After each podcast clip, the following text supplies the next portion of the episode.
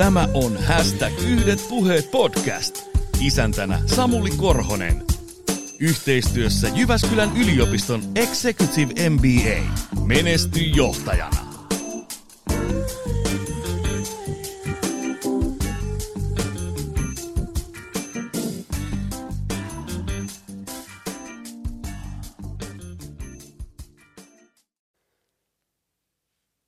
Arvoisat hashtag yhdet puheet podcastin kuuntelijat, tänään on seuraavan podcastin vuoro. Tervetuloa kuuntelemaan tai mahdollisesti katselemaan, jos olet YouTuben puolella.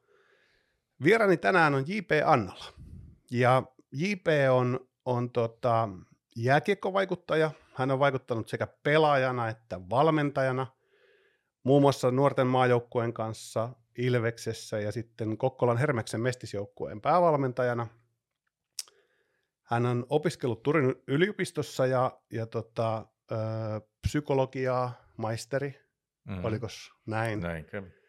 Ja tota, joku saattaa muistaa hänet ö, TV-ohjelmasta Suhdekorjaamo, jossa hän toimi TV-psykologina, ja sen jälkeen JP on toiminut rekrytointifirmoissa, henkilöstöpalveluyrityksissä, muun muassa perustamassaan Sihdissä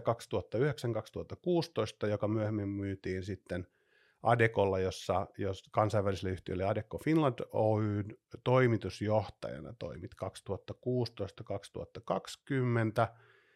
Ja tänä päivänä useammassa yrityksessä mukana, uusimpana myöskin Armstrong ammattiturva, johon palataan hetken kuluttua. Tervetuloa mukaan. Kiitos. Kuulosti hengästyttävältä toi kaikki, mitä on ehtinyt tekemään. Joo, se on tämmöiselle astmaatikolle niin kuin pitkä, pitkä lista käydä tätä sun, sun... Sä oot ollut monessa mukana ja oikeastaan se on se hieno syy, miksi se täällä onkin tänään. Ja, ja tota, sitä me ruvetaan nyt pikkuhiljaa tonkiin, että mitä kaikkea on, on, on. Mutta ennen kuin me mennään tuohon tarkemmin, niin sä voisit oikeastaan itse kertoa vielä kuulijoille sun taustat. Eli esittele vähän itsesi mistä olet tullut ja ponnistanut ja, ja tota, miten nämä vaiheet sun uralla on edennyt? Joo, toi, toi miten sä sanoit, niin se on aika siististi paketoitu. No mä yritin vähän paketoida, koska sun CV on niin pitkä. Joo, ja mä tykkään siitä, että se on paketissa. Se on ihan hyvä, koska niinhän sitä jälkikäteen katsellaan ja esitellään muille Joo.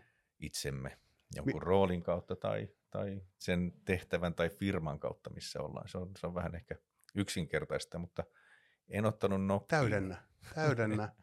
täydennä ne puuttuvat tuosta. Ehkä, ehkä tuosta vielä sen verran, että, että tota, jaetaan käyntikortteja tai vaihdetaan linkkarikontaktia ihmisten kanssa ja katsotaan, mitä tässä tämä on tehnyt, onko tämä mielenkiintoinen, onko tässä mahdollisesti meille jotain yhteistä. Sehän on pakkokin vähän pusertaa niin mm. laajat elokuvat tiedostoiksi tai Kyllä. kaikki data on, on tota, hurja määrä tietysti meistä ihmisistä, mitä, mitä kukakin ehtii tekemään. Mutta se, että ne on ehkä eniten merkityksellisiä itselle, ne tarinat, mitkä noihin liittyy. Mm. Tulee tietysti ihmisiä mieleen, tulee tapahtumia, Kyllä. onnistumisia, kommelluksia, epäonnistumisia, kaikkea tulee tuollaisesta litanian luettelosta mieleen. Se on ihan oikein, mutta paljon asioita tapahtuu ennen sitä ja paljon asioita tapahtuu noiden jälkeen ja noiden välissä, että kyllähän kyllä. aikamoinen kudelma ollaan. Että ehkä sen verran voisi avata, että kyllä mä esittelen itteni työmiehenä tai teeskolais-italialaisena touhuajana. Okei. Okay. Teiskolaisena siinä mielessä, että minusta on sellainen henkinen maisema, mistä tamperelainen takahuhdista vähän Joo. yli 50 vuotta sitten maailmalle Taapertaan lähtenyt tyyppi on mennyt. Ei toi mitään semmoista urasuunnittelua pitänyt sisällään. Mm. aina utelias monen asian suhteen. Joo opiskeluiden, ehkä ihmisten, ehkä semmoinen, mikä nimittää mua eniten, on, on niin kuin yhdessä tekeminen ja jossain määrin semmoinen niin kuin auttaminen ja onnistuminen ja talenttien löytäminen. Ei se talenttien löytäminen ehkä niin se hieno juttu ole kuin se saattaisi kuulostaa, mutta kyllä mä, kyllä mä semmoisista niin kuin persoonallisuuden piirteistä ja tietynlaisesta lahjakkuudesta on kovin viehättynyt. Joo. Ja jos mä tunnistan sitä, niin mä haluan auttaa. Mutta sitten toisaalta se, että Mä oon viisilapsisen perheen nuorin, mulla on kaksossisko ja mä koskaan ollut yksin. En ihan sieltä alusta lähtien, Joo. että totta kai olen opetellut sitä yksinoloa ja mä lataan itteeni. Saan lisää virtaa silloin, kun mä oon itsekseni, mutta kyllä mä niin kuin kaikkein parhaimmat onnistu, onnistumiset ja yhdessä onnistumiset on tehnyt muiden kanssa, että ei se koskaan ole ollut niin kuin one man show tai, tai yhden naisen juttu tai, tai jotain semmoista, mutta kyllä se, se on nimittänyt mut se yhdessä tekeminen isosta perheestä maailmalle lähteminen ja joukkueurheilu, jääkiekko toki. Silloin tehtiin nuorena poikana kaiken näköistä, kun ei ollut, mm. ei ollut niin paljon videopelejä eikä, te, eikä muuta viihdettä, niin silloin Kyllä. se aiheutettiin itse ja saatiin paljon polveen lommoja ja sen mm-hmm. sellaista, mutta siitä sitten keskinkertaisella menestyksellä ja uteliaisuudella ja, ja sinnikkyydellä ja talkoista tykkäämisellä, niin sillä nämä asiat on vienyt eteenpäin. Ja sitten yrittäjyys tuli jossain vaiheessa mukaan. Se on hyvä juttu. Siitä Okei. mä tykkään. Ja... Sä oot yrittäjyysfani. Olen. Minusta se on jotenkin suomalaista. On se tietysti muissakin maissa. Ei mm. se ole mikään suomalainen yksinoikeus kyllä. siihen, mutta kyllä se jotenkin sopii siihen. Että täällä varsinkin Härmässä, Tampereella, Suomessa tykätään päättää asioita itse tai vaikuttaa kyllä. niihin. Että siitä, mä olen rekrytoinnissa nähnyt paljon ihmisiä, haastatellut erittäin suuren määrän joukon. Kyllä, ja tästä, tästä tullaan kyllä tänään jutteleenkin vielä. Että kyllä. Joo. Kaikkia kiinnostaa se, että saa itse vaikuttaa asioihin, saa olla tekemässä päätöksiä. Että kyllä jokainen haluaa olla oman elämänsä mestari, herra tai rouva. Semmoinen ikuinen ihmettelijä ja utelias ja, ja yrittelijäs mä oon.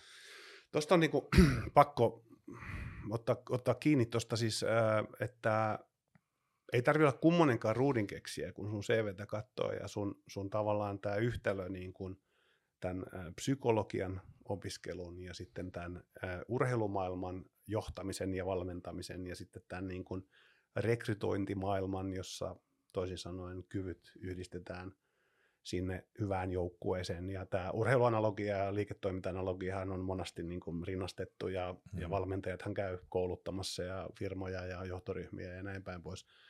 Mutta mulle niin kuin tässä niin kuin pilkistää nyt se, että mikä se ominaisuus sinussa on, joka sinua viehättää, koska noissa on tietyt samankaltaisuudet noissa asioissa ja sä selvästi tykkäät niin kuin ihmisistä, mm. analysoida mm. ihmisiä ja, ja tota, tavallaan niin kuin, jos mä yritän sun pään sisään päästä, niin sä, sä niin kuin pidät, pidät ihmisistä. Ja pidät siis tavallaan, että sä itsekin pystyt niin kuin analysoimaan ja näkemään ihmistä asioita ja sitten sijoittelee heitä oikein. On se sitten siellä pelikentällä tai yrityksessä. Joo, ehkä tuohon niin nopea kommentti takaisin, takaisinpäin, että valmentajat, urheiluvalmentajat käy, käy auttamassa yritysjohtajia, niin minusta voisi olla ihan hyvin toisinpäin. Niin. Parhaat parhaat valmentajat, parhaat ihmisten vetäjät on, on ties minkälaisissa ammateissa. Ne voi olla poliisin kenttäjohtoa, ne voi olla huoltoliikkeen. Eihän siinä olekaan eroa. Siis sehän se, siis sama asiahan se on. Ei se on vain eri mutta, kenttä. Mutta tota, se kohtuullinen konsulttipalkkio maksetaan jääkiekko- ja jalkapallovalmentajalle, mutta, mutta ei sille huoltoyhtiön Joo. hemmetin lahjakkaalle työjohtajalle. Aivan. Se voisi mennä ihan hyvin noinkin päin. Mutta se, mikä, mä olen ihan otettu tuosta, mä, mä tykkään ihmisistä. Hmm. Tämä, tämä on jotenkin universaali, hieno juttu. Meillä on hirveä säkä käynyt. Sä oot syntynyt Samuliksi noihin nahkoihin ja mm. vielä tähän, tähän paikkaan pallolla. Ollaan me nyt enemmän niin. lottovoittajia siis siinä mielessä. Kyllä. Ja sitten tavallaan niin kuin nähdään, tai ainakin meillä annetaan mahdollisuus nähdä se semmoinen niin kuin huima inhimillisyys ja talentti muissa, jotka tulee kadulla vastaan, tai työpaikalla tai kotona. Aika helppoa nähdä ohi. Niin, niin. Mitä se vaatii? Mitä, mitä ominaisuuksissa on, että sä näet niitä asioita, mitä muut ei näe? En, mä en osaa sanoa, mitä mä näen, koska tämä on niin subjektiivista. Mutta sä näet, sä tiedät sen. En, en mä tiedä, mä, mä siis oikeasti ehkä sen, niin kuin sen uteliaisuuden maksimointi tietyllä tavalla, ei niin, että mua kiinnostaisi, minkä väriset, väriset kalsarit sulla on. Niin se, Valkoiset, toistaiseksi. Oli.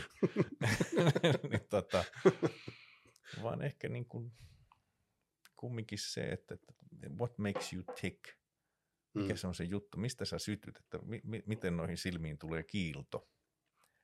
Ei niin, että tässä nyt niin kuin tätä arkipäivää viedään ja puolentoista tunnin päästä ollaan ikään kuin suoritettu tämä ja pyhitään hikeä ottaa tätä huh huh, me mm. selvittiin, vaan että voiko tässä seuraavassa hetkessä olla jotain niin kuin äärimmäisen arvokasta.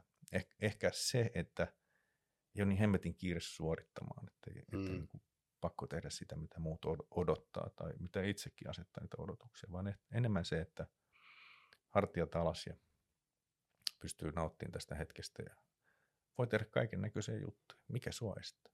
Mm.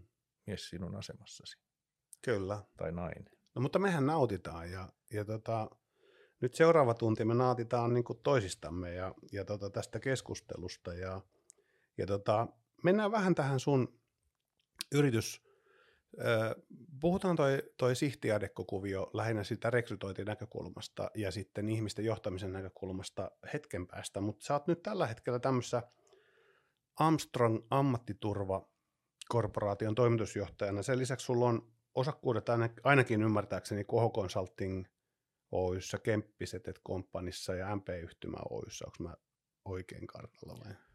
Oot ja on siinä sitten pari ravintolaakin vielä, jos Juu. konttaamassa. No niin. Yrittäjänä en siis asiakkaan. Kyllä, kyllä. Ää, avas vähän mitä eroa näillä on. Ai yrittämisessä vai Ei vaan näillä yhtiöillä, missä sä oot mukana. No tota, siinä Armstrongissa on muuten R toinen kirjain. Suomessa sanotaan se helposti Armstrong, niin kuin minäkin opettelin sitä. Mutta eikö se, on, lausuta ilmasta R? Eikö se ole hiljainen? Tampereella se on Armstrong. mä, mä koitin kääntää sen niin kuin kansainväliseksi. Kyllä ne voi. Ei, ei meillä ole vielä se mitään toimintaa. Ne vedetään täällä. Se on Armstrong. Armstrong. Joo. Joo se on ehkä se, mihin mä tein paluun. Niin kun, se liittyy henkilöstötouhuihin. Joo. Ja olin siinä adekko- ja sihtikuviossa aikaisemmin. Ja Kyllä. kun sieltä sitten pois siitä toimarihommasta, niin siinä oli kohtuullisen pitkä kilpailukielto ja Mm. sen, sen niin kuin nätisti kattelin loppuun asti. Mutta tota, sitä ehkä yri, se yhdistää näitä kaikkia tietyllä tavalla, että siinä, siinä tehdään, me tehdään henkilöstön ulkoistuksen konsultointeja, ja ne voi olla pieniä tai ne voi olla kohtuullisen isojakin, ja, ja siihen liittyy paljon juridiikkaa, ja siihen liittyy henkilöstöhallinnon ymmärtämistä, ja sitten siihen liittyy ne oikeat operaatiot, ettei pelkästään niin piirrellä kuvia tai, tai leikitä strategian kanssa. Ne on isoja asioita, Mm. ne on yrittäjille todella tärkeitä asioita, ne on kullanarvoisia juttuja kaikille yrityksille, joilla on henkilöstö. Että kyllä me siinä halutaan mennä auttaa sitä, mutta se, se yhdistää näitä kaikkia muita, että MP-yhtymä on rakentamiseen liittyvä erikoisosaamisen tosi mainio yhtiö täältä Pirkanmaalta tai toimii myöskin pääkaupunkiseudulla ja Joo. matkan varrella Helsinkiin. Siellä on erinomainen taitava yrittäjä Purasen Matti ja hänen osaamisensa ympärille se firma on rakentunut ja ideoita riittää ja hienosti menestynyt jo tähänkin mennessä, mutta tulee vielä, tulee vielä niin kuin näyttämään, näyttämään oikean luontoisen jatkossa. Sitten on, on tota Kemppiset Oy, joka on mun perheen lasten Joo. ja minun yhtiö, jota sitten tullaan, tullaan tuota kehittämään vähän heidänkin mukaansa. Lapsia on viisi ja vanhin on 25 ja nuorin on hetkinen seitsemän. Tämä on hyvä muistaa nyt tässä kohtaa. Ja vaimo on, vaimon syntymäpäivänkin mä en muista. No mutta, niin, mutta tosiaan eh, heidän kanssaan niin haluan auttaa heitä ja haluan jeesata monella tavalla. Ja sitten tuota, Kemppiset on sitä varten Jukka Kemppiseltä ja hänen, hänen suvultaan aikanaan nostettu Jukka, Joo. on, Jukka on mainio, mainio hahmo, kirjoittaa Kemppinen blogia. Ja, ja tota on, käykää lukemassa. kannattaa tsekata, siinä on viisas mies. Ja sitten tota, ne muut yhtiöt, mitäs niitä olikaan? Koho. Koho, aivan. Koho liittyy aika läheisesti Armstrongin toimintaan. Et, et, tota, No näin mä tulkitsin. joo, Kohossa on, on tota huippuosaamista työterveyshuollon ja vakuutusten ymmärtämiseen, ja ni, niillä autetaan sitten vähän pk-yrityksiä ja isompia. Että me- siellä on mahtava, mahtava hieno kattaus asiakkaissa ja poikkeuksellista osaamista. Ja itse asiassa se on teema, joka harvassa yrityksessä on kovin hyvin hallussa ja ymmärretty, koska se on vähän, vähän niin kuin välimaassa työterveyshuolto, mitä se sopimus tarkoittaa, mitä Mm. kaikkea siihen kuuluu ja itse asiassa niin Juurihan oli julkisuudessa keskustelua, että Suomessa on kolminkertainen työterveyshuolto ja sitten äh, jotkut ovat sitä mieltä, että se ihan, ihan tämä valtakunnan puolesta hoidettu riittää. Ja, Kyllä, tuli mainio ja, ja keskustelu. yrityksethän niin kuin maksaa sitten, äh, lakisääteinen on hyvin minimi ja sitten se voi olla toisaalta niin kuin hyvä etu kilpailutekijä yritykselle ja näin päin pois. Tota, siinä on varmaan paljonkin sorttaamista. On, on hienoa, että siitä tuli keskustelu. Hyvä, Joo. että se tuli ulos se asia. Ja mielestä se oli niin rohkea veto, vaikka siinä ihan kaikki faktat ei ollut kohdallaan. Niin, ja kyllä. se synnytti melkein seuraava ristiinnaulitsemisen täällä, täällä Suomessa. Mutta, Joo. Mutta semmoista keskustelua me kaivataan, koska siihen teemaan liittyy tosi paljon suomalaisen sosiaaliturvaan. Päästään tästä siihen työllisyyteen ja työpolitiikkaan, työvoiman ohjaamiseen ja sitten tuota vakuutuksiin, joka on, on eläkevakuutukset varsinkin. Mm. Niin Tämä on niin kuin tosi mielenkiintoinen juttu, mutta ei se mitenkään yksinkertainen, jos siitä ei, ei kauheasti kouluissa puhuta niin, että kaikki, kaikki kansalaiset tietäisi, mistä siinä on kyse. Että se kaipaisi ensinnäkin keskustelua ja kyllä se kehittämistäkin kaipaa. Olin just kysymässä, että onko se pelkästään se, että sä otat niin kuin luovia siellä joukossa niissä olosuhteissa, kun ne on, vai koeksä, että siellä olisi paljon kehitettävää ja muutettavaakin koko tuossa paketissa? Ihan hiton paljon niin. kehitettävää niin. ja muutettavaa. Mutta se, se on onko, se sun, onko se sun palo? Onko se on. Niin kuin, haluatko sä muuttaa? Just noin. Tämä on se syy, miksi, miksi tässä niin kuin Armstrong perustettiin ja, ja loistava ryhmä ihmisiä otettiin mukaan. Me halutaan olla muuttamassa oikeasti näitä työhön liittyviä asioita, koska maailman onnellisin kansa ja Tampere vielä maailman onnellisimman kansan houkuttelevin kaupunki. Kaikista ho- Pohjoismaiden houkuttelevin varmaan. Joo, ja silti... Ylivoimainen. Silti menet sata metriä tohon suuntaan tai tonne kysyttä, miten on työasiat. Niin, ja tyhjiä liiketilaa keskusta Niin. Te, sä kirjoitat LinkedInissä näin. Työelämä on rikki. Meillä on suuri määrä avoimia työpaikkoja ja valtava määrä työttömyyttä. Työnantajat ovat helisemässä, kun yritystä ja bisnestä pitäisi pystyä kehittämään, mutta aika menee kaikkeen muuhun.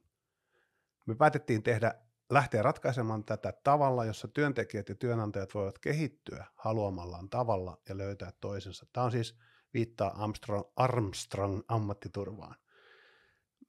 Mitä, tämä, mitä te teette nyt toisin kuin aikaisemmin? Tuohon vielä äkkinäinen kommentti siis siinä mielessä, että työelämä oikeasti on rikki siis siinä mielessä, että tehtiin nyt mitä tahansa, niin me, me tullaan vielä aika monta kvartaalia tai kuukautta näkemään, että tässä mennään semmoiseen suuntaan, jota me ei hallita. Tässä Joo. on lakko päällä siellä täällä ja sitten mm. työvoima puutetta yhdessä jos toisessa ja aika moni yritys kehittyisi tai saattaisi olla jopa auki, jos olisi työntekijöitä. Nyt vaan ei niin ole aika moni ravintolakin on. Ja maailmantilanne ja komponenttipula ja saatavuusvaje ja inflaatio ja kyllähän tuota listaa voisi jatkaa vielä pitemmällekin. Kyllä, yksi elintarvikealan toimija tänä aamuna nimenomaan sanoi, että vähän jännittää, että kahdessa kuukaudessa lihan raaka-ainehinta on noussut 30 pinnaa, että mm. millä hän saa sitä kannattavaa makkaraa. Tällä ei vertauskuvallisesti. Joo, kyllä. Eli toi on, toi on semmoinen asia, että kyllä se oikeasti taitaa olla rikki. Tai jos se on vähän ehkä raakasti sanottu, niin, niin tota, on siellä ainakin asiat, jotka voisi olla eri lailla, että saataisiin, saataisiin sitä onnellisuutta jakautumaan tasaisesti. Ja tässä on se tietyllä tavalla se juttu, mitä me tehdään eri lailla. Että kyllä me halutaan, kun puhutaan ulkoistuksista, henkilöstön ulkoistuksesta, niin siinä on usein niin, että joko kaikilla on niin kiire, että ei oikein ehdi tehdä asioitansa hyvin. Joo. liittyy vähän niin yleiseen onnellisuusteemaankin, että Kyllä. on niin kova kiire hankkia hyvinvointia, että on, mm. on pahoinvointia. Mm. Mutta se, että PK-yrityksissä usein niin sitä tekemistä on paljon, byrokratia ei ole kauheasti vähentynyt, yrittäjät on ihan tupella. Ne tekee ensin sen perushommansa ja sitten tekee joko aamulla tai illalla sen lopun. Kyllä sitä apua tarvitaan sinne, mutta kun ollaan tietyssä kokoluokassa, niin niitä resursseja ja helppo ottaa. Kannattavuus on siinä ja tossa. Nyt varsinkin kun raaka-aineen hinnat muukin kuin liha, mm. rauta ja kaikki. puutavara mm. ja ihan kaikki ja, ja energia yhtä lailla. Niin- maltaat ja, mm. ja maltaat. En maksa ihan maltaita nykyään, maksan ne ennenkin. Mm. Mutta siis ihan oikeasti se, että me halutaan tavalla tai toisella tuoda se tekijäporukka sinne ikään kuin pöytään takaisin. Tässä on rakennusliitto samassa talossa ja liitot tekee arvokasta työtä ja on sitä pitkään tehnyt. Jollain lailla heilläkin on niin kuin päivittämisen paikka ja jotenkin haluaisimme tuoda sinne niin kuin työnantajien ja työntekijöiden ja ammattilaisten ja osaajien ja tämmöisten niin kuin agenttien, mitä mekin ollaan, niin tähän, tähän mukaan niin kuin lisää osaamista, lisää ymmärrystä, mutta myöskin lisää semmoista solidaarisuutta, että ei tämä voi olla... Osaatko niin kuin... tiputtaa meille maalikoille nyt joku ihan konkreettisen niin esimerkin? Esimerkiksi, että me, me niin ymmärrettäisiin toi, toi, mitä se käytännössä tarkoittaa. Ihan kohtuullinen kohtuullinen kysymys. Se voi tarkoittaa sitä, että jos nyt mennään esimerkiksi pari vuotta vanhoilla malleilla, niin on, on mm. tapahtumajärjestäjä täällä, joka, joka tekee kolmipäiväisen tapahtuman ja, ja tota, saa henkilöstövuokrausfirmalta kymmenen ihmistä, kun on semmoisen sopinut. Saa, saa ne torstaiksi ja kun tapahtuma kestää torstaista lauantaihin, niin ei ihmisiä enää huvita tulla perjantaina takaisin. Aa, ne ei tykännytkään sitä työstä. Ei välttämättä. Ehkä siitä puuttuu, niin kuin, siitä puuttuu jossain määrin semmoinen niin kuin inhimillinen kohtelu niille ihmisille, jotka sinne on sitten tulossa. Että kyllähän niille kuuluu perehdytys ja jos ei nyt kättely, niin, niin kuitenkin tervehtiminen ja tätä me ollaan täällä tekemässä ja tämä olisi se tarkoitus. Tätä ei ehdi oikein tekemään kukaan. Ja sitten mm-hmm. toisaalta taas ihmisillä on se niin kuin vahva itsemääräämisoikeus. Totta kai se on, mutta mm-hmm. ei ole myöskin tarve tehdä sitä, niin jos mä kuvittelin tulevani tekemään tietynlaista juttua, että se on tällä raskausasteella ja, ja kestää noin kauan, niin jos se todellisuus on vähän erilainen just silloin, kun se alkaa se työ tapahtuu ja toteutuu, niin ihmisillä sen verran kanttia nykyään, että ne ei vaan sitten tule enää takaisin sinne, kun Joo. ei, ei vastaa sitä, mitä piti tai sovittiin tai luultiin. Mä itse törmäsin ensimmäiset vinkit tai piirteet, tuosta näkyy jo, jo 10-15 vuotta sitten, kun, kun tota just, ehkä nuoremmille ihmisille tavallaan tarjottiin jotain tiettyä työtä ja, ja niin kuin meidän ikäpolvi ja kulttuuri eli on oppinut tämmöisen työn kunnioittamisen ja, ja tota, nyt tehdään vaikka hampaa tirveessä tyyppisen, työt täytyy hoitaa mm. tyyppisen. Olen itse perunut Pink Floydin konsertin sen takia, kun oli työvuoro, en saanut vapaata, ei annettu, hmm. niin mä menin töihin kiltisti. Ne ei koskaan enää tullut Suomeen, eikä enää nähnyt Pink Floydia. Mulla olisi ollut silloin mahdollisuus, mutta se ei näkemättä, kokematta. Niin kuin jälkikäteen tämmöisiä niin kuin, tä, niin kuin täl, tällainen esimerkki. Nyt, tois, nyt toimitaan toisinpäin, että totta kai jos joku haluaa lähteä reppureissulle Intiaan, niin sitten vaan reppuselkää lähetään, että miksi työnantaja voisi sen estää. Eihän se, tavallaan tuo koko maailmankuva on muuttunut niin kuin työntekijöille tänä päivänä. Ja eikös meillä ole niin kuin aika iso ongelma tässä, että niin kuin tavallaan monet, monet meidän niin kuin ja yritykset ja yhteiskunta ja tämä koko kulttuuri rakentuu sille, että hei me ohjataan tätä.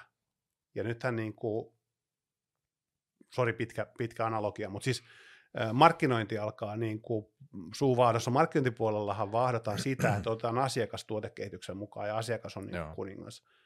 Miksei työmarkkinoilla työntekijä kuningas? Just näin. Me ollaan aika läheltä. Meillä on Armstrongilla tytäryhtiö Armstrong Hoiva, joka keskittyy nimenomaan sille puolelle, missä on lähihoitajia ja sairaanhoitajia ja, ja hyviä asiakkaita. Molempia on. Ja tässä on jännä juttu, kun sekä julkisuudessa, mediassa ja, ja makrotasolla puhutaan siitä, että nyt, nyt tässä juuri näinä, näinä viikkoina niin lakon uhkaa ja mm. joukkuirtisanomisia mennään, niin ne on kuitenkin aika kaukana siitä sitä henkilön arjesta, joka tekee sitä työtä, useimmat tekee sitä sydämestä ja se on kutsumusammatti ja, mm. ja sitten työvuoron jälkeen käydään kaupassa ja hoidetaan huusollin asiat ja perhe ja muu elämä, mikä siihen mm. kuuluu. Mm. Niin kyllä tuosta on iso matka siitä tavallaan niin kuin, sanotaanko työmarkkinaneuvottelusta siihen arkeen ja nyt puhutaan hyvinvointialueiden aloittamisesta ja työ, työpaikat siirtyy, työsuhteet mm. siirtyy vähän toiseen paikkaan, niin ehkä tässä on jäänyt vähän kuulematta niitä varsinaisia tekijöitä ja sen, sen semmoisen niin kuulemisen näillä mä tunnistan tuossa kyllä, että kyllä siihen pöytään yhtä lailla pitäisi lähemmän, lähemmin päästä vaikuttaa nimenomaan hoitajien. Tämä on yksi esimerkki, ei tämä on ainoa juttu, mutta mm. siitä, että siltä osin työelämä on rikki, että kyllähän se hegemonia, valtasiirtymä on tapahtunut jo sinne tekijöille. Ja tämä tarko- tällä mä, tähän, tähän mä viittasin oikeastaan aikaisemmin, että kyllähän se niin kuin – me tullaan joitakin aikoja tästä eteenpäin vielä menee niin kuin me ollaan aiemmin valittu näitä ja tehty päätöksiä. Totta kai, ja, muutos on aina hidas. Että käydään ojassa tuolla ja tuolla toisellakin mm. puolella vielä, että, että tämä tulee, tämä tarvii nyt sitten semmoista niin kuin tiettyä rohkeutta tehdä ratkaisuja, ottaa uusia kulmia näihin asioihin ja sitä me ollaan tarjoamassa ja ei se ole niin kuin meistäkin, eikä tämä ole, eikä tämä ole niin kuin yksi yksittäinen yritysidea, mm. mikä tässä on kyseessä, vaan olisi hieno saada aikaan tämmöistä muutosta, joka vie asioita hyvään suuntaan. Ai että. Herkullinen aihe, mutta jatketaan hieman toisella aiheella.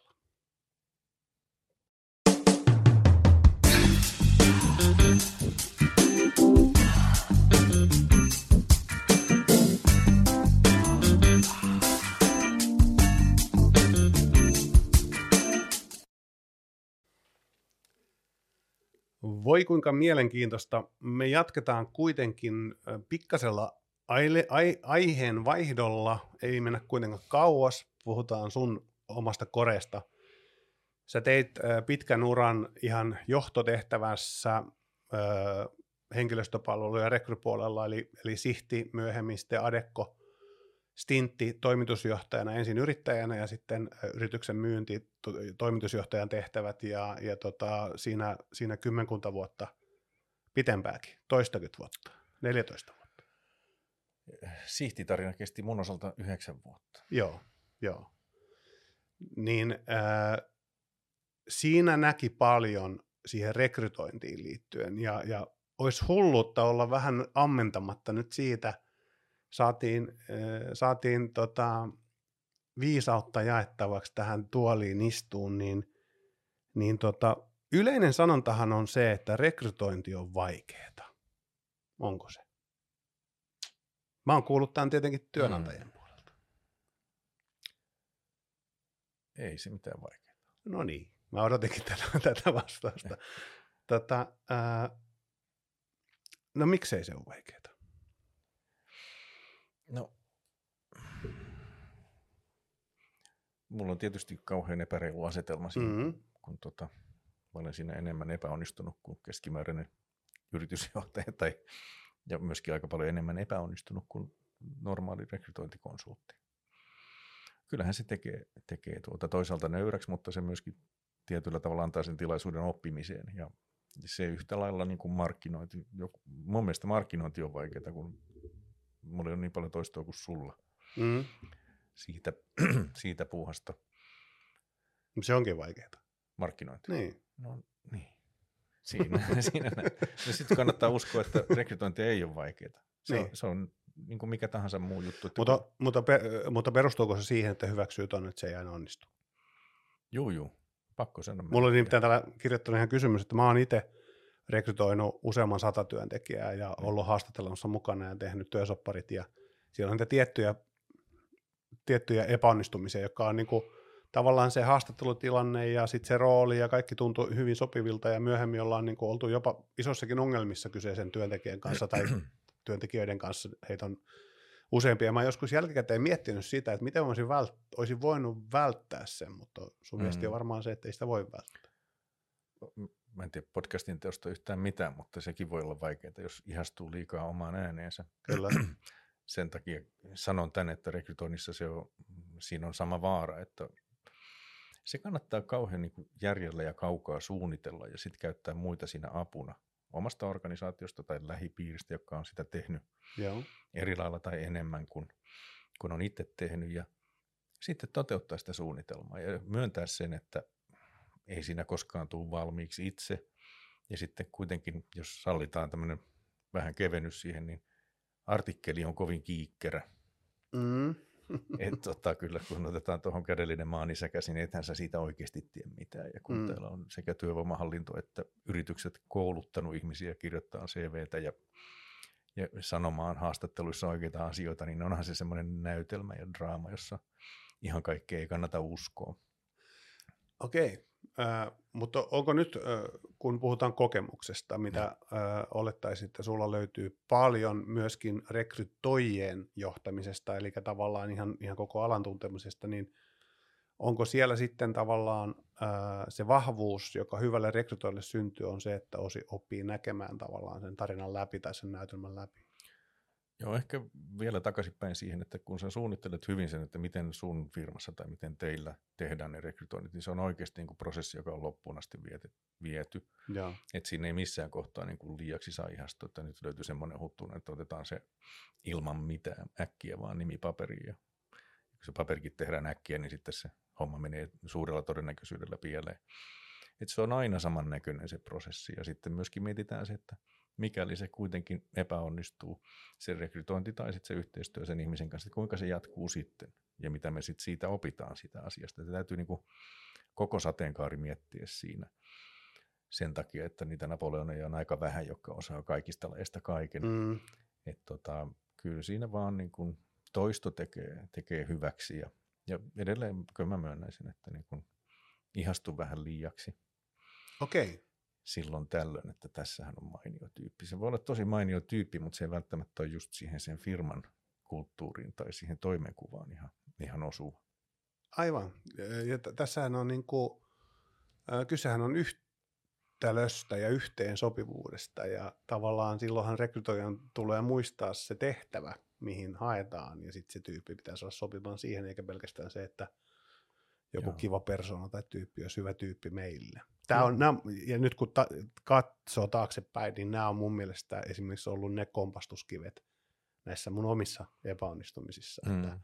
tosi hyvä tyyppi, kiva haastattelussa, oli tosi mahtava ja, ja, ja me oli helppo olla, oli kiva jutella sen kanssa, se oli tosi eh, luova, antava, näin päin pois. Ja sitten myöhemmin kävi ilmi, että tota, ne kaikki asiat ei todellakaan istu siihen yrityskulttuuriin, joka, joka meillä oli vallalla. Niin. Kyllä se sillä niin kuin, sillä niin kuin vähän yksinkertainen tai jopa tylsäkin se prosessi pitää olla alusta lähtien. Että niin kuin kannattaa istua riittävän kauan alas, että se on määritelty hyvin, että mitäs me ollaan tekemässä, mitä me tämän vuoden aikana tehdään, vähän tämmöisiä strategisia suunnitelmia ja mitä se tulee tekemään se ihminen, minkälaista osaamista sillä oikeasti pitää olla. Ja näihin kysymyksiin pitäisi saada riittävä vastaus. Se on siellä ja ihmiseltä voi eri tavoilla kysyä sitä, sitä tietoa ja voi vaikka kysyä sen kaverilta, jos se antaa luvan siihen sitten. Tota, kyllä, kyllä kannattaa vaan niin olla sinnikäs siinä kysymisessä ja sitä kautta sä myöskin niin kuin alat tunteen nahoissa sitä, onko tämän tyypin kanssa hyvä tehdä. Mutta se ei saa olla se ensimmäinen juttu. Joo. Se, siitä ei ole yhtään haittaa. Osaatko antaa semmoiset ihan konkreettiset kompastuskivet, mitä tulee rekrytointiprosessissa ainakin välttää? Kiirettä. Okei, okay. Se- eli ei oteta sitä ekaa hyvää tyyppiä. Ei kannattaa, kannattaa samaan syssyyn niin kuin mielellään olla muutama, muutama ainakin, jota pystyy vähän sitten niin kuin oikeudenmukaisesti vertaa keskenään. Et, Joo. et ei, et ei myöskään niin kuin, ei tee päätöstä heti, että tämä otan, mutta mä vielä näin vuoksi haastattelen noin neljä. Mm. Että oikeasti se, että sopii, että tuossa kohtaa vasta tehdään päätös ja välissä ei tehdä tulkintoja, koska mieli lähtee kääntyy semmoiseen, kun, niin kuin sä yleensä haluat. Me ollaan aika subjektiivisia Mm. mm. kumminkin tässä, tässäkin asiassa. Mm. Se on se, että, että niin kuin vie sen suunnittelun tavalla loppuun ja tota, kyllä mä kysyisin vielä mielipidettä niin kuin ihan kaikilta, jotka siihen liittyy, siihen rajapintaan, jotka sen ihmisen kanssa tekee töitä. Että semmoinen niin kuin yksittäinen despottipäätös niin on aika yh- yhdenpuoleinen. Mitenkäs se, sä edustat tietenkin tätä niin kuin, ö, toimialaa, rekrytointitoimialaa, eli, eli oot siinä ollut vahvasti mukana ja edelleen, niin ö, kuinka paljon tätä teidän työtä ylen katsotaan niin kuin yrityksissä yleisesti, eli kyllähän me itse voidaan tämä rekryprosessi viedä läpi, tai ei tässä nyt mitään, mitään ää, psykologista analyysiä tarvitse työntekijästä tehdä tai muuta, eli, eli tota, mitä, sä, mitä terveisiä lähettäisit yritysmaailmalle, miksi on järkevää käyttää ammattiapua rekrytoinnissa? Varmaan yleen katsotaan myöskin niin kuin aiheesta. On Suomessa rekrytointi ihmisiä on hurja liuta. Siis Kyllä, yli 30, joo. 000, yli 30 000 ihmistä on tällä toimialalla, henkilöstötoimialaan liittyviä, plus sitten tietysti henkilöt, jotka rekrytoi suoraan asiakasyritysten sisällä niissä rooleissa, mikä heillä siellä on. Ja ne on aika iso ammattikunta, Kyllä. ja totta kai silloin sinne mahtuu sekä loistavia ja keskitaitoisia ja, ja sitten ei niin loistavia ammattilaisia, että varmaan se on niin kuin itse aiheutettuakin se, että tähän on, on kaikkien entisten urheilijoiden ja, ja valmentajien niin kuin ihan hi- hirveän helppo lähteä. Toki mun uskottavuus ainakin itselle lisääntyi psykologin opintojen kautta, jossa Mm. myöskin niin kuin vähän opeteltiin arvioimaan metodeilla ja, ja haastattelemalla ihmisiä eri lailla, että kyllä mä, kyllä mä niin kuin uskallan esiintyä rekrytoinnin, niin kuin koulutettuna rekrytoinnin ammattilaisena. Ja, mutta sitten taas toisaalta se, että miksi kannattaa käyttää, niin kannattaa käyttää tunnettua ja luotettavaa tahoa, siis sille firmalle tai sulle tunnettua luotettavaa Mm. tahoa, että sä tiedät, että se ymmärtää, mistä teillä on kysymys. Ja ehkä hän on päässyt vähän harjoittelemaan teidän kanssa, että mikä onnistui, mikä ei. Antaa anteeksi ne Joo. ensimmäiset ja toisetkin hudit. Niitä tulee väkisinkin, sille ei vaan Joo. voi mitään. Mutta sitten ehkä se, miksi kannattaa käyttää on se, että se on kovin kallista tehdä niin kuin väärään paikkaan vääriä rekrytointeja. Ne, Niin. on, ne voi olla Se firmalle tulee ihan kalliimmaksi. viimeisiä juttuja. Mites, äh, jos puhutaan hetki äh, niin kuin avainhenkilöiden rekrytoinnista, eli puhutaan niin kuin johtajatason äh, rekryistä, toimitusjohtajista, talousjohtajista, kehitysjohtajista, markkinointi, tämmöisestä niin kuin tavallaan hyvin avainrooliin ö, yritykseen haettavasta henkilöstöstä. Näetkö sä, että, että tässä rekrymaailmassa on tapahtunut jonkinlaista muutosta nyt muuttuneessa maailmantilanteessa tai viime vuosien aikana muuten jostain syystä? Onko se niin kuin samanlaista hommaa kuin se on aina ollut? On tapahtunut muutosta. Toki tietysti se, että sosiaalinen media ja tietyllä tavalla LinkedIn yhtenä välineenä niin on, on niin kuin tehnyt sen tietokannat ja erilaiset osaamiset niin kovasti niin kuin laajalti nähtäväksi tai näkyväksi. Kyllä, mä katsoin sun tiedot linkkarista tänään ennen tätä haastattelua. Aivan. Ja periaatteessa kenen taustat mm. pystyy jossain määrin katsoa jo. Joihinkin asioihin tarvitaan lupa ja tietojen keräämiseen totta kai toinen lupa, mutta se, että on se muuttunut, on tullut nopeampi temposemmaksi, ihmiset on valveutuneempia menee haastatteluihin, koska niitä tehdään enemmän ja Joo. aika moneen paikkaan on alettu nykyään kysymään suora rekrytoinnin headhuntauksen keinoin. Että ehkä toi, mikä on eniten muuttunut, niin avainhenkilörekrytoinnit, jos ne ennen tarkoitti talousjohtaja tai toimitusjohtaja tai jotain sinne johtoryhmään kuuluvaa, niin nyt ne voi tarkoittaa ihan ketä tahansa. Okei. Okay. Hyvä kokki on avainhenkilörekrytointi tänä päivänä. Koska ei ole tarjontaa. Ei ole, ja sitten niin. toisaalta sun pitäisi mielellään osua siihen, että sieltä tulee sellaista kuin on sovittu, tai hyvä koneistaja, tai ö, turvallinen parturikampaaja, jota minäkin käytän. Kyllä, saa kaiken. Sataprosenttinen tulosta. Tota, okei, onko tässä nyt sitten semmoinen kulttuurimuutos tapahtunut, että on kuitenkin olemassa yrityksiä, jotka hyödyntää sitten rekrytointipalveluita jopa siis nimenomaan ei pelkästään näihin niin kuin johtoryhmäpositioihin, vaan että ymmärretään, että siellä on muitakin positioita siellä yrityksessä, jotka on merkittäviä ja siihen kannattaa hakea huolellisesti oikea tekijä. On, kyllä just näin. Ja sitten tietyllä tavalla se, että niin tuosta mennään siihen rekrytoinnin seuraavaan vaiheeseen, että kuinka, kuinka ihmisiin kanssa ollaan, kuinka heitä johdetaan ja kuinka heitä autetaan. Että tämä on varmasti sellainen asia, joka tulee liittyä siihen rekrytointiin. Ja vaikka se olisi kuinka hyvä rekrytointiprosessi, jossa sen jälkeen kohtelet ihmisiä kuin sontaa, niin mm. ei se kestä. Sen jälkeen saat jonkun rekrytointifirman kulta, kultakaivos. Kyllä. Et se on aika iso juttu, mikä tässä nyt niin, niin. on hyvä tunnistaa. Onko tässä semmoinen jatkuvuus tuota, niin kuin bisneksen kannalta, että kannattaa välillä tehdä huonoja rekryjä, niin pääsee rekryään uudestaan? Joo, mutta sitten tulee aika hyvä, hyvä selitys sitten sille kolmannelle huonolle rekrylle. Kyllä, eli ei kannata. Tota, äh, Miten sitten äh, läheltä liippaava teema ja mitä myöskin Sihdin Adekon aikaan paljon teette on niin kuin vuokratyövoiman käyttö.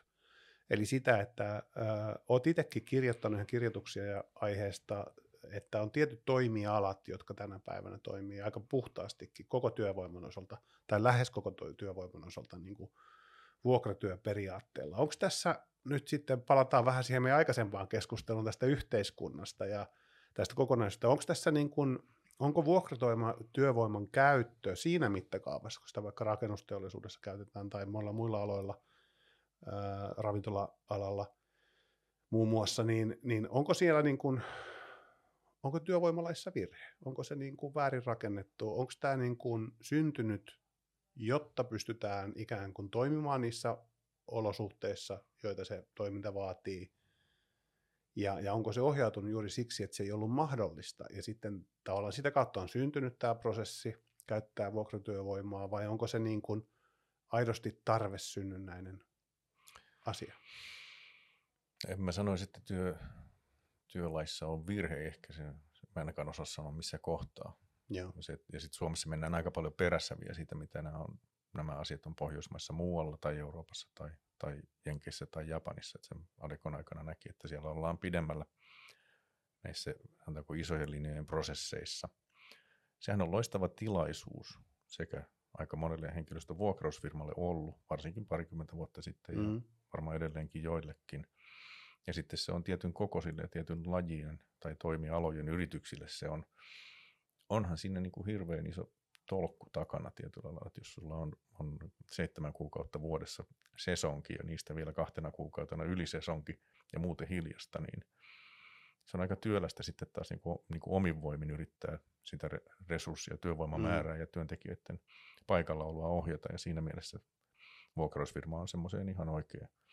hyväkin ratkaisu. Kyllä. Varsinkin jos heillä on sitten tarjota näille ihmisille muuta työtä sillä aikaa, kun tuossa tietyssä kohteessa ei ole.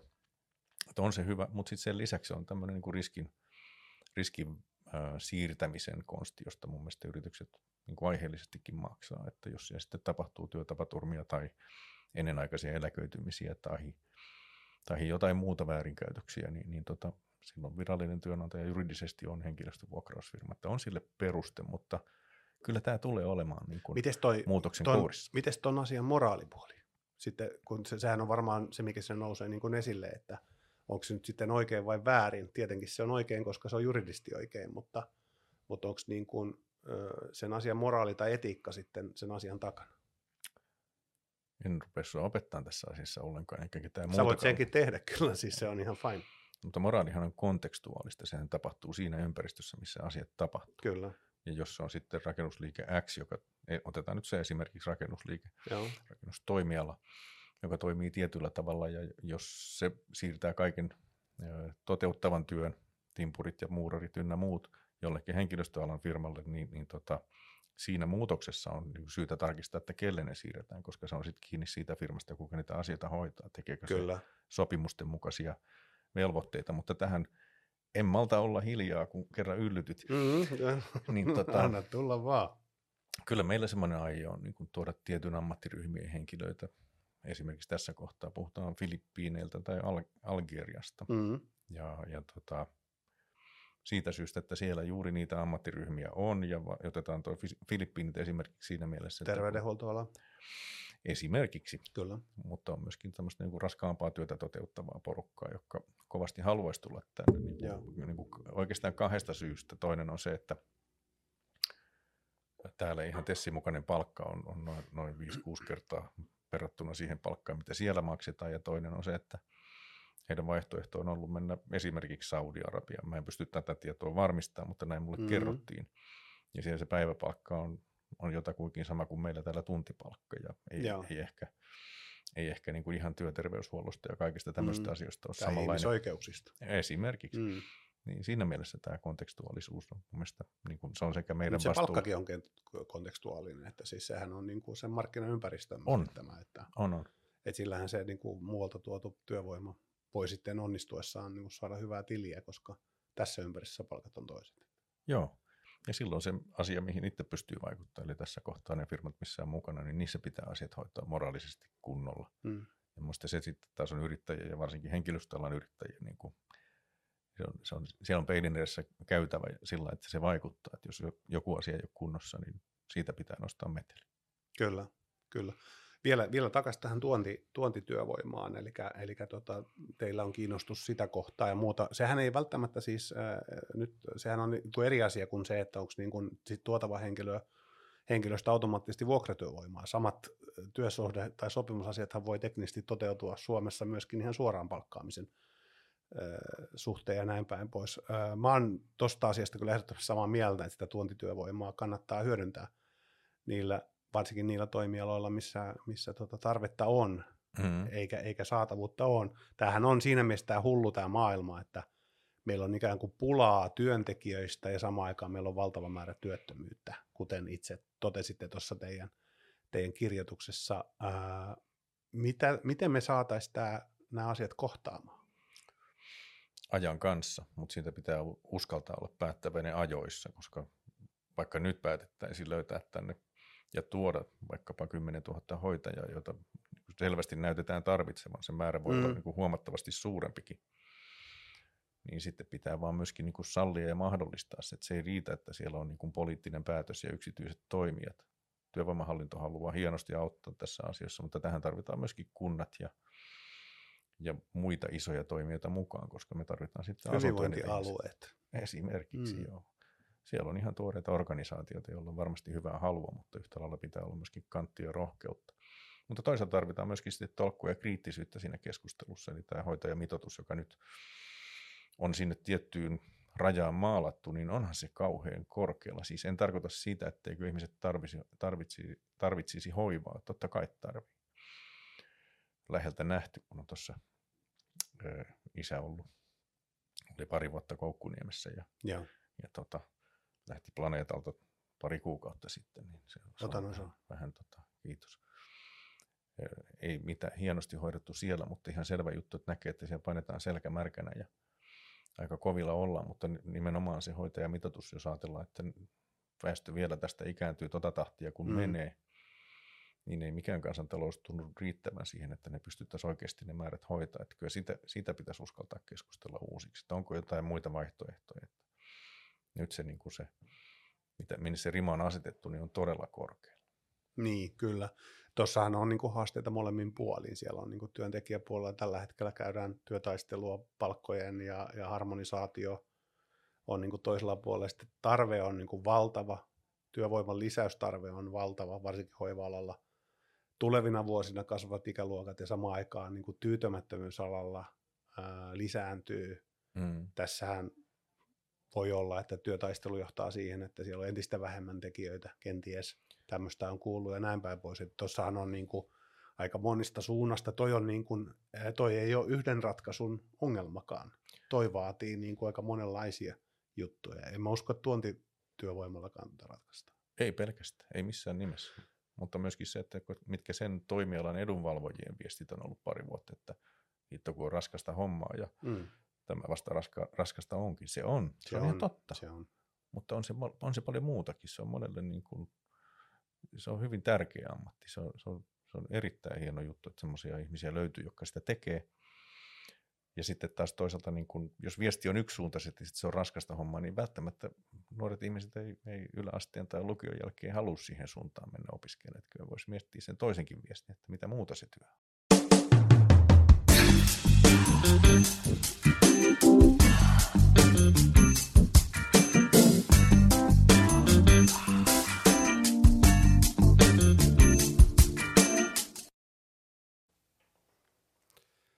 Pysytään vielä muutamalla sanalla rekrytointimaailmassa. Ja, mutta käännän tietenkin tapoinen mukaan markkinoinnin tähän mukaan, koska olen, olen markkinointitaustainen ja, ja tota, rakastan markkinointia. Ja yksi semmoinen, mitä olen itse viljellyt aikaisemmissa työurissani, on se, että rekrytointi on myös markkinointia. Minkälainen sun oma näkökulma? Mä ää, kerron esimerkin. e, e, Sun ihanan siskos kanssa tehtiin aikanaan Sihdin aikaan kampanja, jossa pantiin, pantiin porukkaa seison tien varteen kylttien kanssa, että oletko menossa väärään työpaikkaan ja ja tota, mä koin sen niin kuin hyvin vahvasti sekä molempien, eli sekä rekrytoitavan ö, asiakkaan, eli silloisen ö, yritykseni ja sitten toisaalta myöskin niin kuin rekrytointiyhtiön näkökulmasta hyvänä tempauksena saada näkyvyyttä omalle toimille ja näin päin pois. Joo, mä muistan, se oli elokuun alkua silloin, kun kesäloma, kesäloma tuli lopussa. Niin Joo, joo, se niin oli huomiota. siinä ranta, rantatiellä ennen kuin tunneli oli valmis. Ja, ja tota, tämän tyyppisiä juttuja ja tietenkin niin kuin helposti menee siihen kulmaan, mutta jos puhutaan ihan sitä, että työpaikka on auki, niin silloin myös yritys pääsee esille. Kuinka paljon te yleensä käsittelette tätä kulmaa rekrytoinnista, että siitä on myöskin niin kuin monella muulla levelillä hyötyä kuin pelkästään se, että palkataan johonkin tehtävään joku henkilö.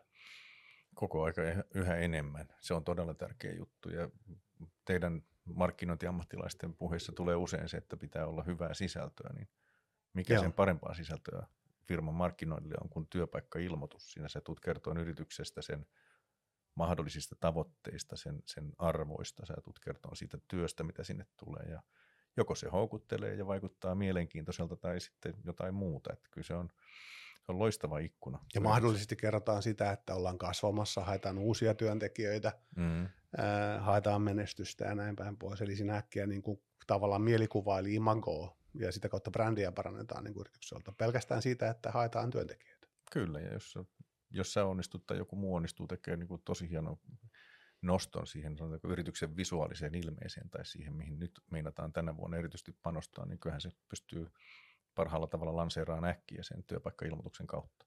Joo. Miten sitten, kun mietitään edelleen vähän saman teeman ympärillä, äsken puhuttiin työnhakijasta ja siitä, siitä mutta tota, nyt kun puhutaan avainhenkilörekryistä, niin nythän tämä LinkedIn ja sosiaalinen media ja tämä muu osaaminen ää, on johtanut siihen, että ikään kuin johtajat, jotka on jo jossain töissä, niin, niin Mm. he, on, he, on, he, on, he on potentiaalisia niin kuin ehdokkaita mahdollisesti johonkin toiseen tehtävään, eli puhutaan headhuntauksesta, eli etsitään johonkin rooliin sopivaa, sopivaa tekijää. Millä tavalla tämä tämmöinen johtaja on media, eli kun ihmiset markkinoi omaa asiantuntijuuttaan vaikka LinkedInissä, mitä minäkin teen, koska se on, se on Mm. mm. täl, tälle roolille niin kuin tärkeä, niin, niin onko sulla jotain vinkkejä tai vihjeitä siihen, sen, sen tekemiseen tai ymmärtämiseen tai hyväksymiseen, tai koetko sä sitä edes tarpeelliseksi? Tuo on mielenkiintoinen nosto, että johtaja on media. Joo, tämä on meidän markkinointimiestä. Ei, se on, se on ihan totta. että Se, jos se, mm. Mm. jos se tota, edustaa hienosti firmaa, niin se on kävellessään tuosta torin poikki, niin se on, se on hyvä kuva siitä firmasta. Kyllä. Ja, ja voi sen tehdä monella eri tavalla. Mutta tota, kyllä mä semmoisen niin kuin viestinnässä mun mielestä hyvä on selkeys, jäsentyneisyys ja yksinkertaisuus siinä mielessä, että jos, jos sä oot konepajafirman vetovoimainen ja visionäärinen johtaja, niin, niin pysy sit siinä, äläkä, äläkä tota, kerro kuinka sä istutit hortensia takapihalle ja hoidit Mm, kissan okei. poikia. Et Kyllä mä niin kun siihen vetäisin sitten sen rajan, jos sä meinaat sillä johtajakulmalla tulla, niin silloin siinä saisi olla niin kuin, sanotaanko substanssia siinä, mitä sä teet, eikä tarvitse tatuointeja näyttää Joo. somessa. No niin, hyvä, hyvää kritiikkiä. Ehdottomasti kannatan ja olen samaa mieltä ja on sitä mieltä myöskin, että on tavallaan niin kuin toisia kanavia ja toisia kanavia, että Niin. toiset on sitten niin kuin Mutta voit olla eri mieltä. gri, gri, gri, grilliruokien niin kuin esittelyyn. Ja, ja miksi mä sanon, että voit olla eri mieltäkin, niin mun mielestä se johtajakin voi olla eri mieltä siellä. Siis tämä on tavallaan sit se, Joo. mitä mä niin kun kaipaisin ehkä, että jos joku altistaa itsensä ja on mielipidettä joihinkin asioihin, niin ei se voi olla kaikkien kanssa samaa mieltä. Että se, semmoisen niin kun reippaampaan kriittiseen kansalaiskeskusteluun tietysti olisi, olisi niin kuin kiva liittyä, eikä se tarvita mitään niin kuin paskaheittoa, että sen ei tarvitse sitten mennä siihen, että ruvetaan niin kuin solvaamaan Mm, tai, tai tekemään mm. siitä niin kuin viihdettä. Kyllä, kyllä. Että ehkä semmoinen niin kuin aikuisten dialogi siellä on ihan tervetullut. Se mahdollistaa myöskin sen johtajan pysymisen siinä roolissa, jonka firma ja hän on valinnut. Mutta eikös tuohon äh, yleisesti tuohon aihepiiriin päde ihan normaalit markkinoinnin lainalaisuudet, eli jos sä teet samalla tavalla kuin kaikki muutkin, niin miten sä erotut siellä, että täytyyhän siellä jotain värikynää olla, että eikö se nyt sitten kannata, jos se on jollainkin se tatskan livauttaminen kuviin tai hortensioiden istuttaminen, niin sittenhän siinä kuitenkin on se mahdollisuus, että joku saattaa kiinnittää siihen huomioon ja kenties sille tulee sitten tarve. Joo, me ollaan kumminkin... No tässä- mä yritin nyt olla eri Joo, mieltä. joo, mä, mä nyt esimerkiksi, meillä startup Armstrong tässä, joka, joka tota, itse omalla porukalla asenneltiin huonekaluja ja telkkaria seinään, niin kuin meillä 50 persvakoajat, ne sinne lykkäs siis meidän kaikki toimihenkilöt, mutta, ja otettiin Mm. mm. pari kuvaa, mutta eipä pantu someen. Et Siinä Okei. se raja meni. No niin, että tämä ei ollut meidän. Tämä oli meitä. Ei se ei ollut, mutta idea oli hyvä ja siitä tuli hyvä läppä meidän sisäiseen juttuun, mutta ei, ei me koettu tarvetta jakaa sitä. Joo. joo. Mitä sitten teitte? Siitä tuli se juttu. Meillä on hirveän hyvin telkkarit seinällä ja, ja mööpelit asennettu ja kyllähän hiki yhdistää. No, mutta- parhaita. Jotkut käyttää rekrykonsultteja, jotkut käyttää markkinointikonsultteja. Olisiko se käyttänyt en mä tiedä, mä oon nähnyt niitä persvakoja, mutta, mutta tota, jos ne on hyviä, niin ehkä, joo. No ehkä, ehkä tota, se, oli, se on keissi ja, ja ei, ei tarvitse sen kummin mennä siihen. Voidaan pikkasen vaihtaa toki, toki aihetta tässä, tässä koska tota, yksi asia vielä, joka sun, tuosta kun sun taustoja, Tuossa vähän, vähän ö, selvittelin ja kattelin, niin, niin sun CVssä on merkittävä lista erilaisia opiskeluita. Itse asiassa mä voisin nopeasti tästä vielä luntata, kun mä saan oikein sivun auki. Eli tota, ei ollut oikein sivu. Öö, tämmöisiä koulutuksia, sulla on Leadership in Global Corporation I, uh, IESE Business School Barcelona. Sitten sä oot Adecco Akademin käynyt, sä oot käynyt työpaikkasovittelun peruskurssin PMRn Lontoossa, sulla on psykologisen henkilöarvioinnin sertifikaatti Psykologiliitosta, joko opiskelu Tampereen yliopistosta, huippuvalmentajatutkinto, metsästäjän tutkinto ja sitten tietenkin tämä psykologian maisteri. Sä oot opiskellut aika paljon. Mikä sua ajaa opiskeleen ja, ja tota, miksi? On mulla hygieniapassi ja anniskelupassikin. Että. Ne on mullakin. No niin, on, ne on Mutta mulla, mulla ei ole näitä muita. ei siinä, ei siinä mitään. Siis sehän on, on tota, yksi tapa olla tässä maailmassa ja Mm. tyydyttää uteliaisuutta. Ja jos, jos siinä samalla sitten saa jonkun tutkinnon tai, tai uusia kavereita ja, ja ehkä uusia näkökulmia ja osaamista, niin eihän se haittaa. Mä Joo. uskon, että se on enemmän sitä ja, ja musta pitää kaiken näköistä kokeilla, koska eihän sitä tiedä, että milloin siitä olisi kovasti apua.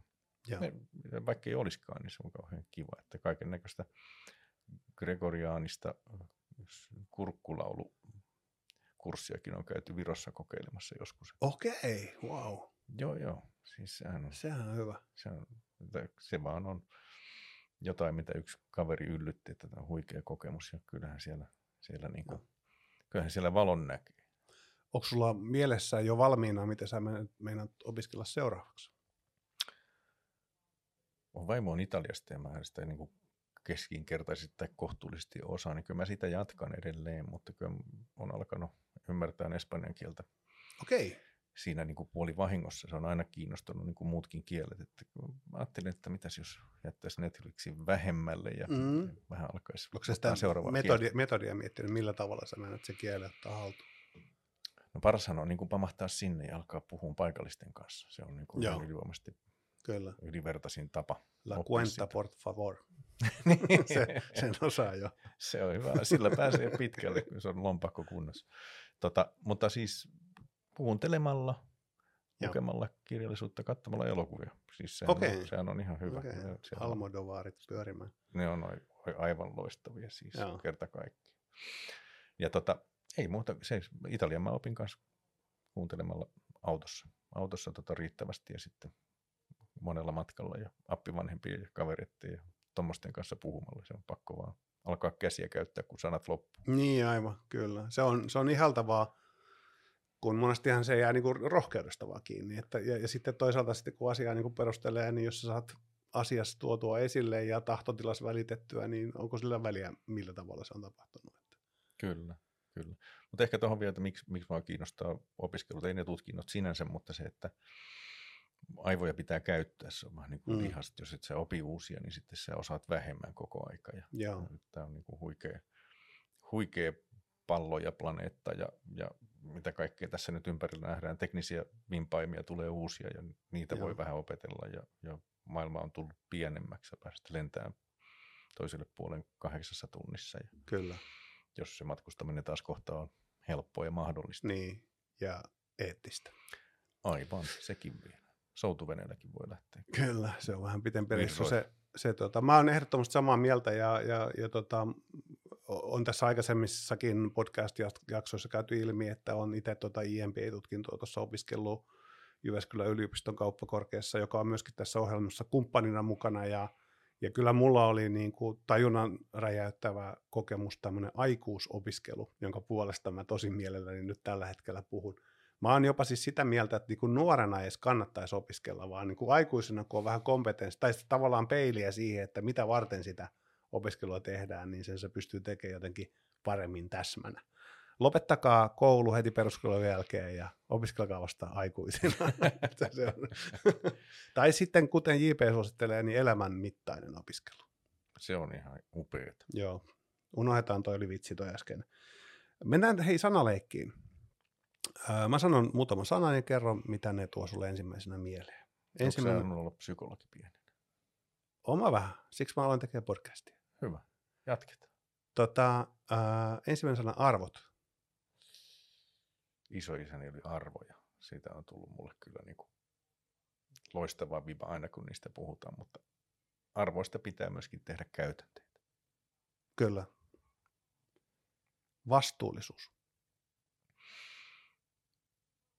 Jokaisen oma asia ja silloin se tuleekin, kun jokainen hoitaa sen hyvin. Se on yhtiön, yhtiön kaikki ihmiset, kun hoitaa oman pietinsä hyvin, niin se on vastuullista. Onko se velvollisuus? Ei. Se on oikeus. Tarinat. Ihmisen DNAssa syvällä ja aivan upeata jakaa sellaisia. Huikea juttu. Ja olla tekemässä semmoisia, nähdä semmoisia, löytää sellaisia ja jakaa niitä. Rakkaus. Elämän tarkoitus. Rakkaudesta otetaan aasinsilta siihen, että miten itse tavoittelet onnellisuutta.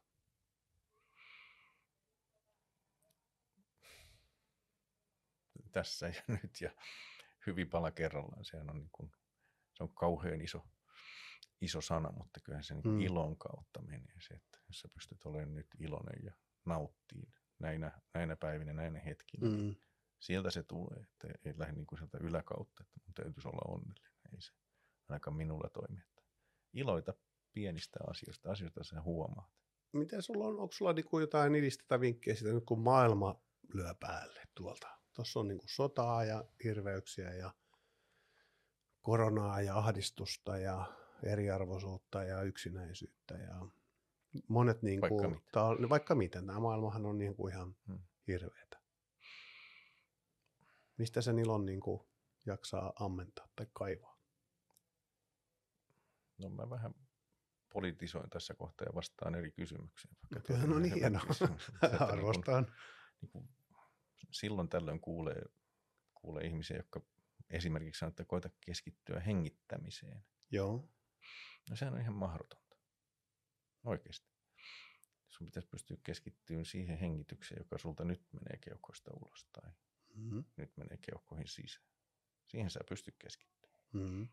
Ja yhtä lailla se, että vaikka avaat tuosta noin kännykän ja katsot, että mitä kamalaa nyt on tapahtunut Mm-hmm.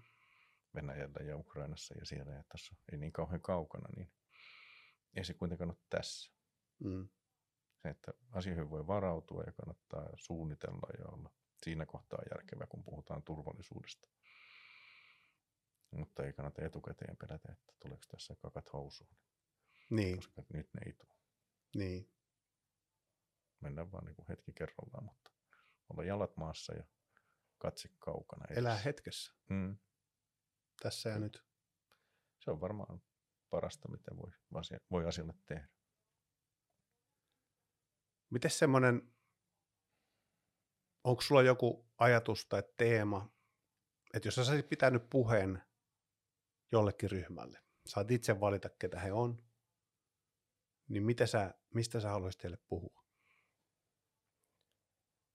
Huhhuh. Ihmiset ei tietenkään tykkää, että kukaan tulee neuvoa ja viisastelee, Mm. mm. enkä, enkä mä semmoiseen lähtisi, mutta kyllä mä semmoiseen niin kuin, se voi olla ihan minkä ikäinen ryhmä tahansa, kunhan se on ryhmä. Ja mä, mä puhuisin heille siitä, että uskaltakaa olla oma ittenne. Ja jos se ryhmä ihmisiä, siis yksi kerrallaan, uskaltaa olla sitä, niin kyllähän ne löytää sen tavan sitten tehdä yhdessä sitä juttua, miten ne tuli tekemään. Niiden täytyy sitten pikkusen puhua tavoitteestakin, että mitäs me ollaan tehty, mitä me halutaan tehdä, mitä me perheenä halutaan tehdä esimerkiksi, tai pariskuntana, tai firmana tai tiiminä. Tämä on aina ryhmä, kun siinä on kaksi mun mielestä. Ja esimerkiksi pariskunnat tai perheet voisi ihan hyvin puhua, puhua semmoisesta niin kuin, no, kuin autenttisuudesta lähtien, että mä haluan tältä jotain. Mä haluan, että meillä yhdessä olisi tällaisia, koska aika paljon mennään niin kuin yksilöiden kautta. Mm. Tai helppo todeta, että mä olen toteuttamassa itteni työpaikalla. Se, se on Mhm. myöskin näin, mutta kyllä mä olen tekemässä sitä yhdessä niiden tyyppien kanssa, jotka siellä on. Ja sen täytyy jotenkin sopia yhteen sen kanssa, mistä mä aamulla lähden ja mihin mä illalla menen. Mm.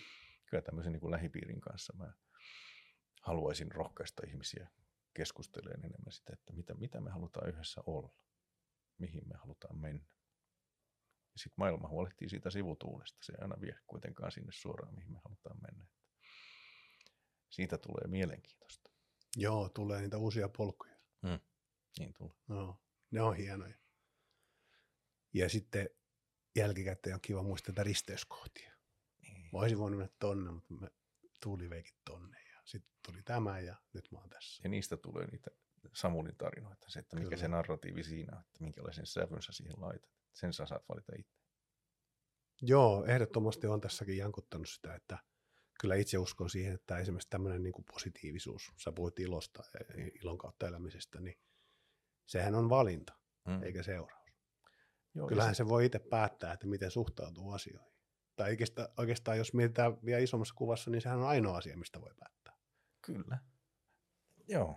Ja se, miten sä suhtaudut ittees, miten sä Mm. suhtaudut asioihin. Että tähän pieni tarina, että kun oikein armoitetulta historian tutkijalta kysyttiin, että mikä on Ranskan vallankumouksen vaikutus nyky-Eurooppaan, niin se oli vähän aikaa hiljaa ja sanoi, että on liian aikaista arvioida. Aika hyvä. Mä, mä olen varastanut tuon idean siihen että, siihen, että kun joku menee päin persettä ja tulee kardinaali munaus tai iso epäonnistuminen, niin ei sitä sinne heti kannata ruveta tulkitteen.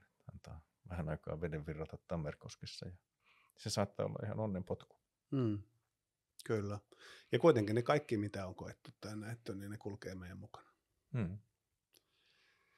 Me aletaan olemaan loppusuoralla, mutta ennen kuin ihan lopetellaan, haluaisin vielä kuulla sulta, että onks, kun sä katsot nyt sitten eteenpäin, onko sulla jotain semmoisia asioita, mitä sä haluat vielä elämässä saavuttaa? Tai on varmasti, mutta mitä ne on? Joo, nyt toki.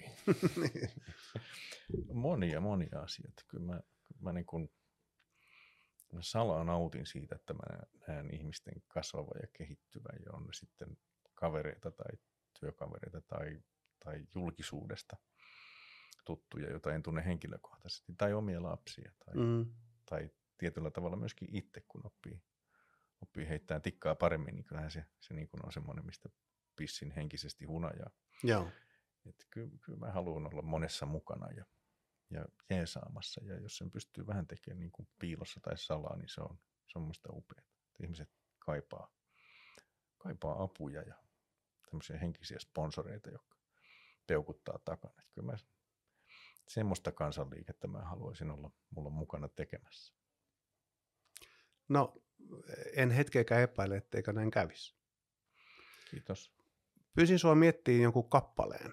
Eli, eli me ollaan, meillä on tapana, että tämä podcasti päättyy siihen, että me jätetään joku kappale tähän ilmaan. Ei soita sitä, mutta kuulijat voi Spotifysta tai, tai YouTubesta tai mistä nyt soitteleekaan musaa, niin kaivaa sen esille ja kuunnella näillä terveisillä, jotka J.P. Annalla tähän biisiin antaa tai jättää. Mik, mikä biisi ja miksi, mitä se sulle edustaa? Se edustaa semmoista ihan huikeaa autenttisuutta ja vahvaa persoonaa ja vahvaa ääntä ja ihan huikeita tarinoita yhtä lailla. Ja mun, mun tosi monta hyvää kaveria tänä vuonna täyttää 5-5. Ja tota, niin taidan minäkin, 6-7 Niin. vuosikerta. kyllä. Niin se biisi on Tom Waitsin Good Old 55. Okei, okay, no niin. Öm, jos mä tulkitsen oikein, tässä lähti myöskin terveiset. Aika monelle hyvälle kaverille. Kiitos, että pääsit vieraaksi tähän podcastiin, J.P. Annala. Kiitos Samuli. Oli ilo olla mukana.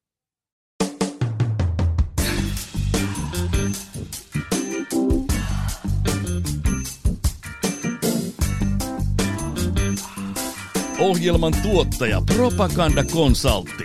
Musiikki bensound.com. Yhteistyössä Jyväskylän yliopiston Executive MBA. Valitse se joustavampi vaihtoehto. Seuraa ohjelmaa Instagramissa ja Facebookissa hashtag yhdet puheet.